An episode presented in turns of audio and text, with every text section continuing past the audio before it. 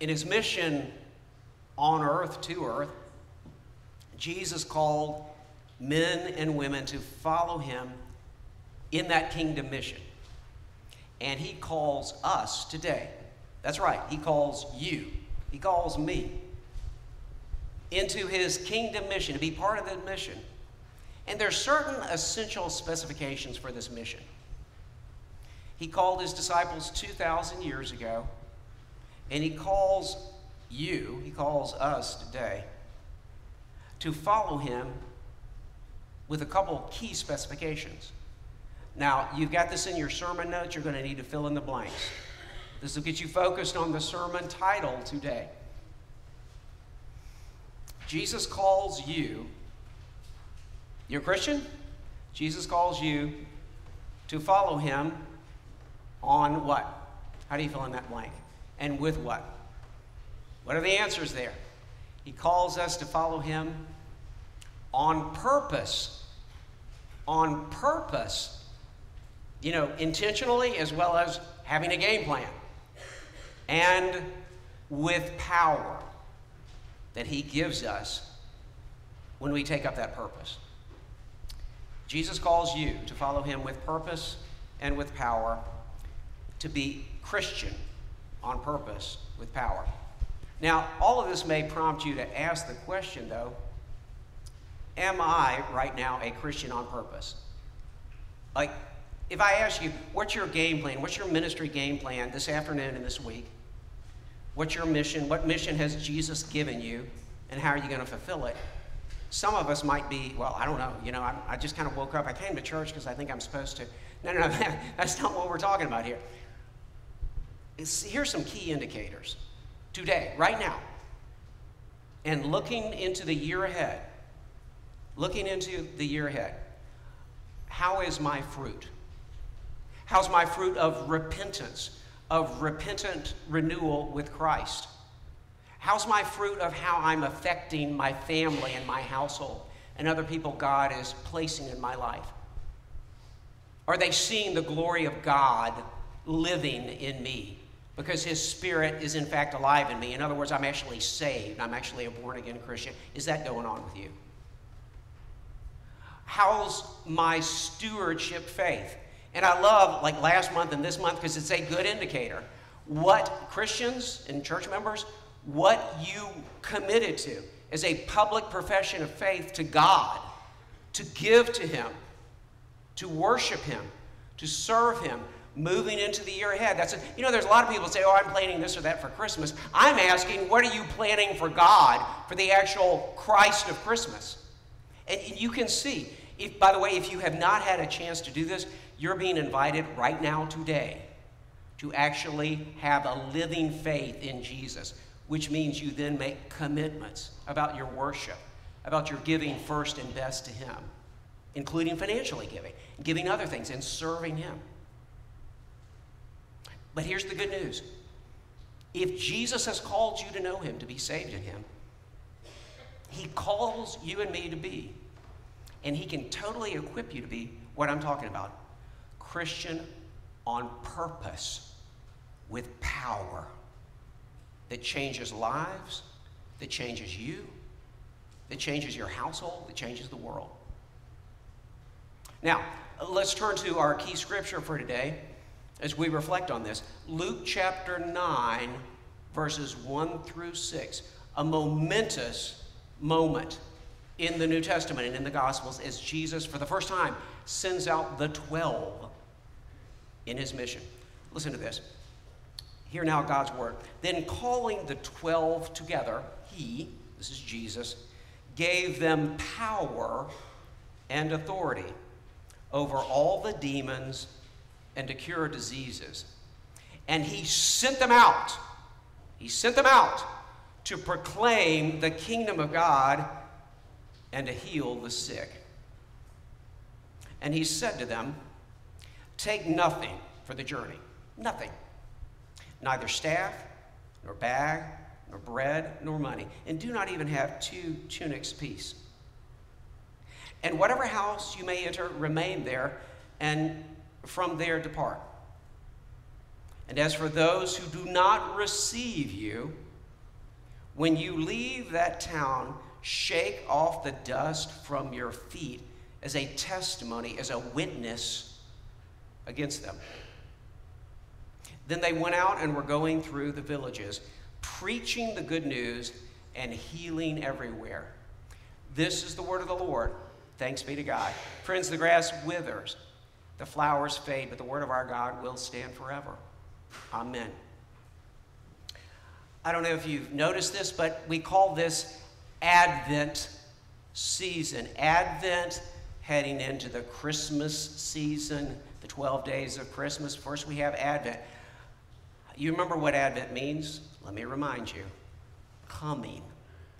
We think about Jesus' first coming, and we look ahead to his coming again to consummate the kingdom, to judge the living and the dead, and to bring in the new Jerusalem.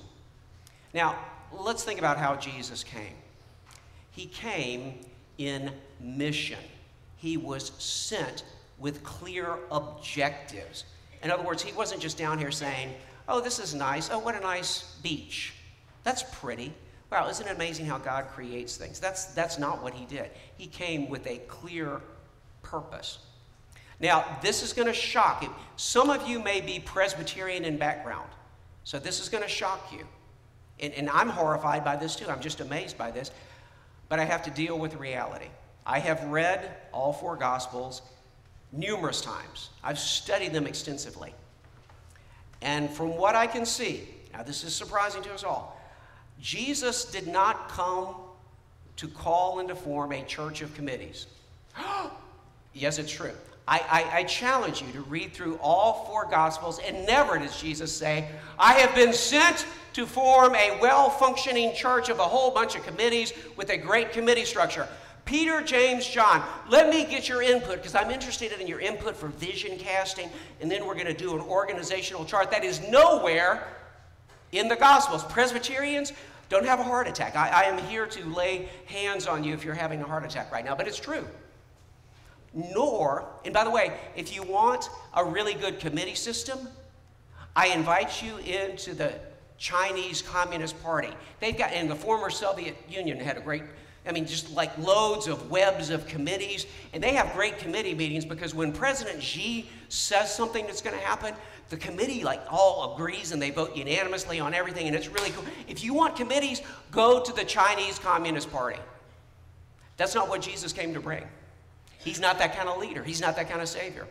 Nor did Jesus train his disciples to be chair sitters, or if you will, pew sitters to be club creators. I'm just going to kind of create a club with people I know and like and went to fraternity with, uh, you know, at Mississippi State. No, no, not a club, and definitely not complainers. If you've ever actually read the Bible, this strikes me all the time, all the way from the Old Testament, particularly with Moses, all the way through the New Testament.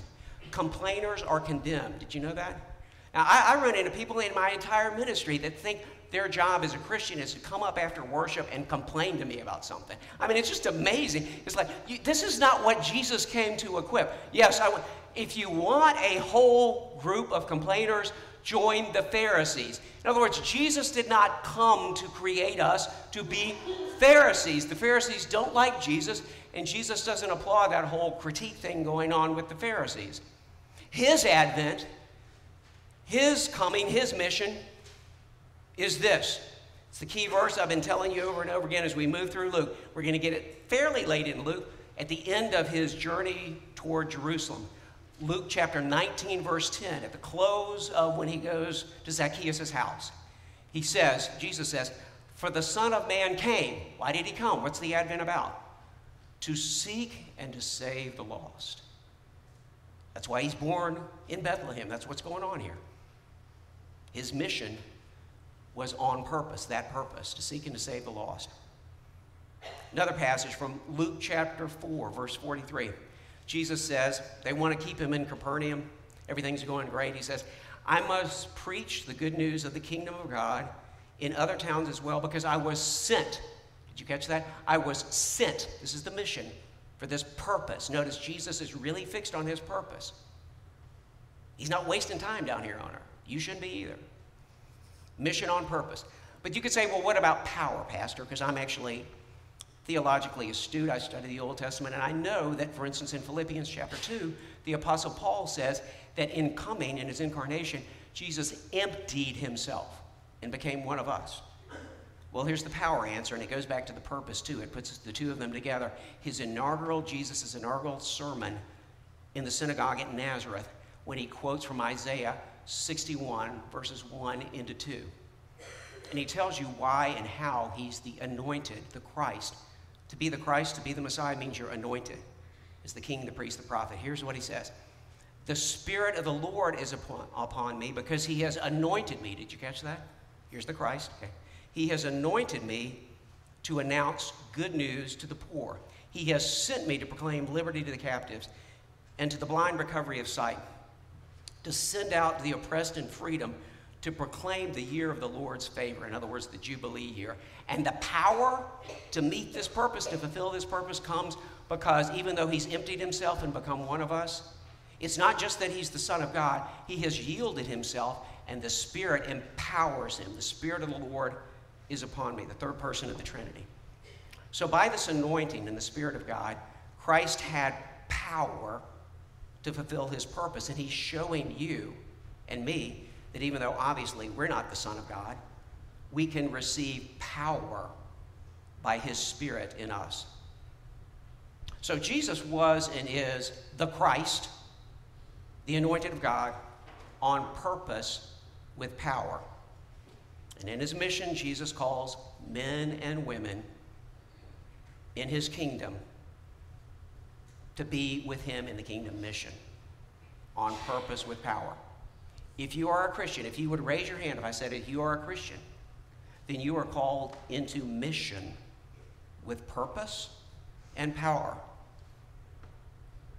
Who is Christian on purpose with power? Well, again, we got some key indicators, right? Am I really a Christian on purpose with power? Well, my fruit is going to reflect that. Bible all the way through the New Testament tells us that. My fruit what happens in my life, what happens as I interact with others. My stewardship faith, my commitment, including my commitment to, to serve and to give. My witness, how I name the name of Jesus and share his gospel with others or fail to do that. That's going to be a key indicator. How I share healing grace from him. Joel Green, in his really good commentary, the Gospel of Luke, I won't make you read through the whole thing. I'll just go ahead and take you to page 352. He says this You cannot know Christ, his person, and his work apart from engaging you personally in discipleship. It's not just a thought, well, let me read some things about Jesus. You have to get involved as a disciple, you have to be involved in the ministry, in his mission.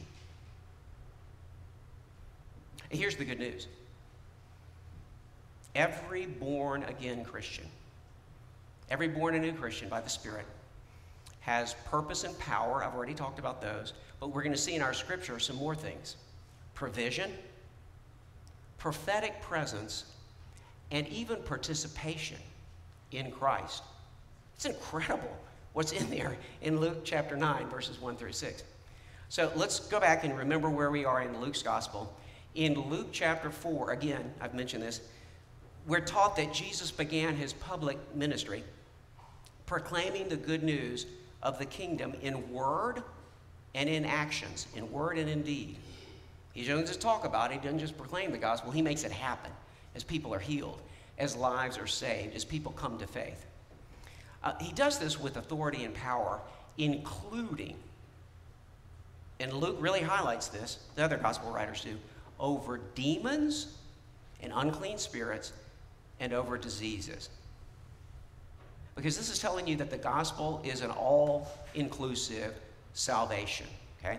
And that God is through the seed of the woman taking on the seed of the serpent. He's taking out the devil's reign. It's Genesis 3:15. Jesus is the guy who is fulfilling the prophecy in Genesis 3:15, okay? This is what's going on. Now here's a classic verse. Luke 6, 36, uh, 4, 36.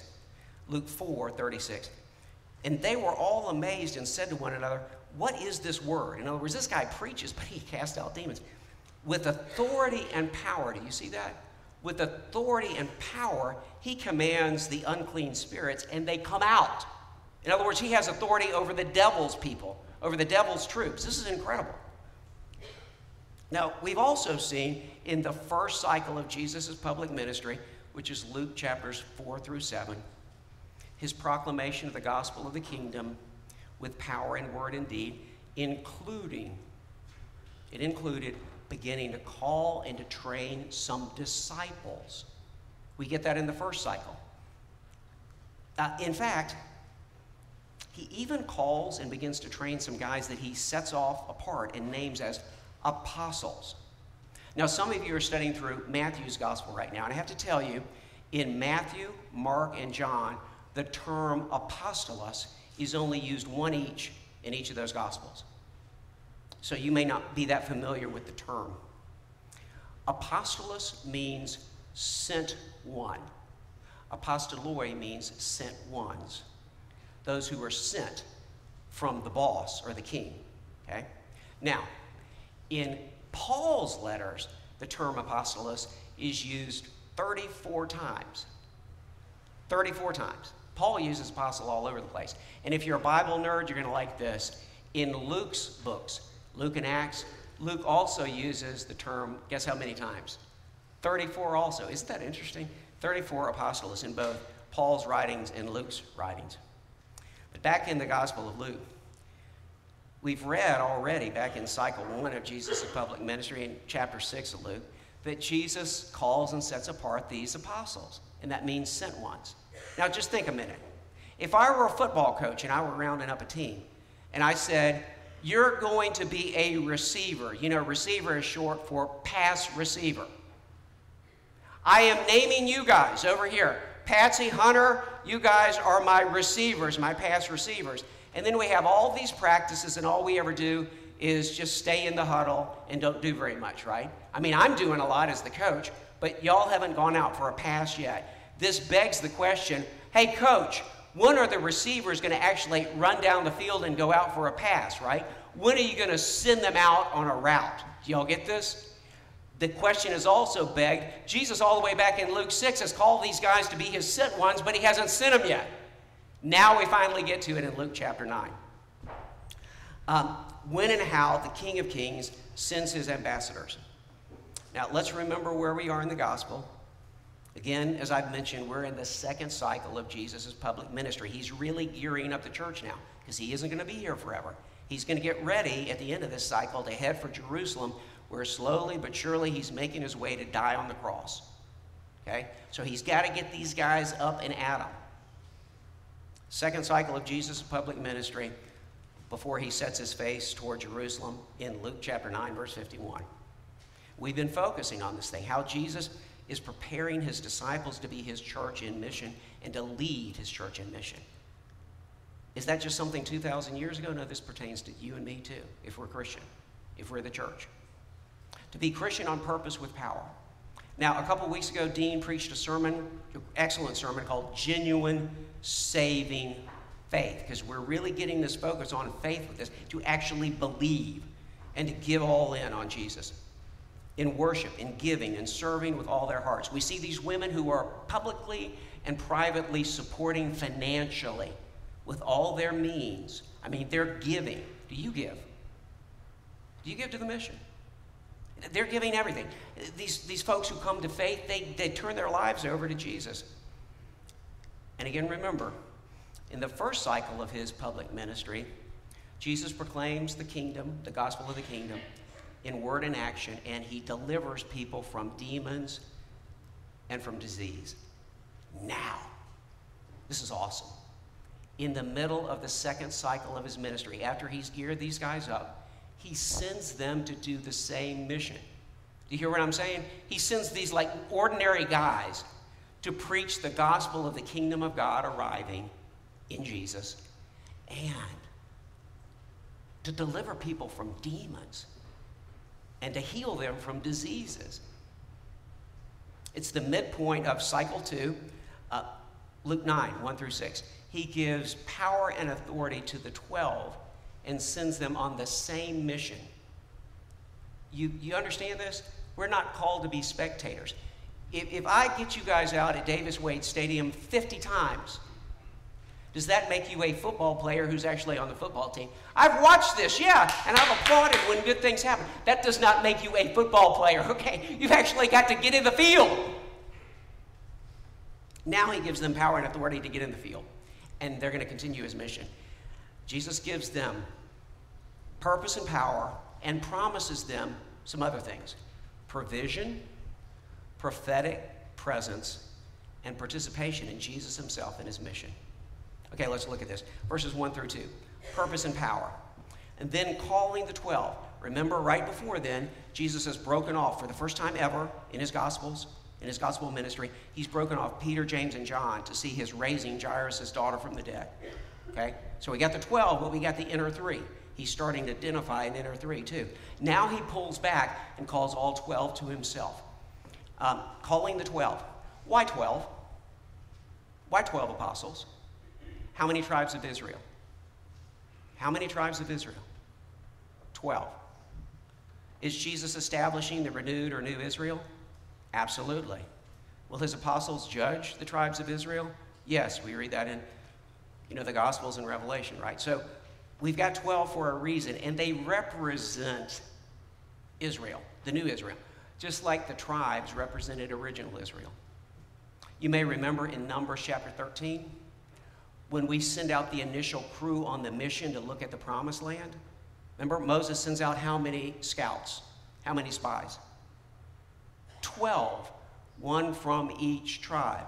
How many is Jesus sending out for the initial foray in his mission? 12. Does that mean only the 12 spies were ever going to go into the promised land? No. We're all supposed to go in. They're cutting the path for us. This is what's going on here. The 12 represent the new church, the new Israel in mission.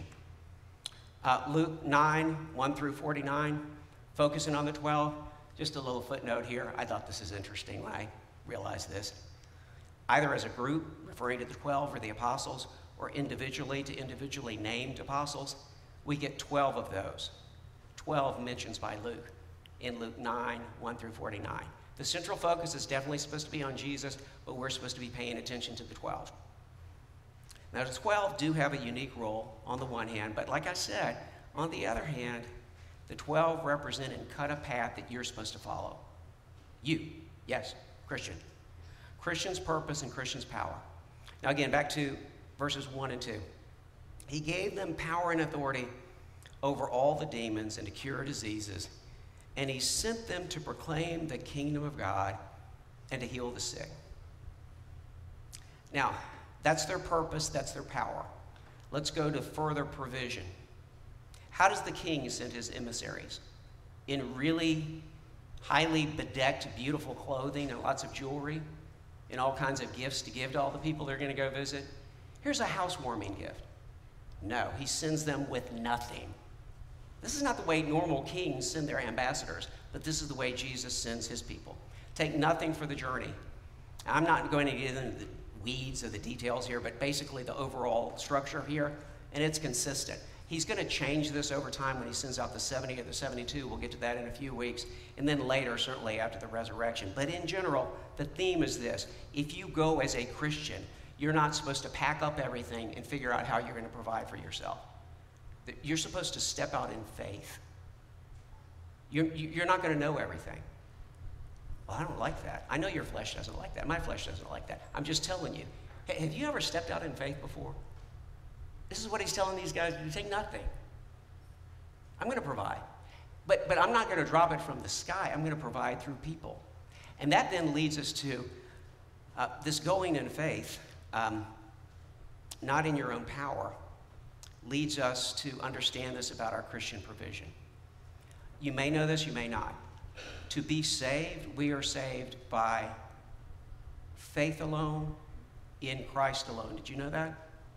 If you're trying to trust in yourself, you're not going to be saved. You have to believe in Christ alone. Okay?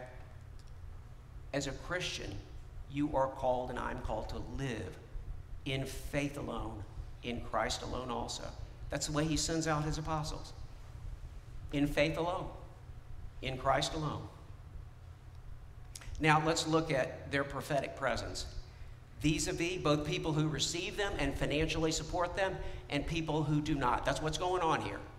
That's what Jesus is talking about. There are going to be some people who welcome you and who support you for your mission in their area, and there are some people who will not.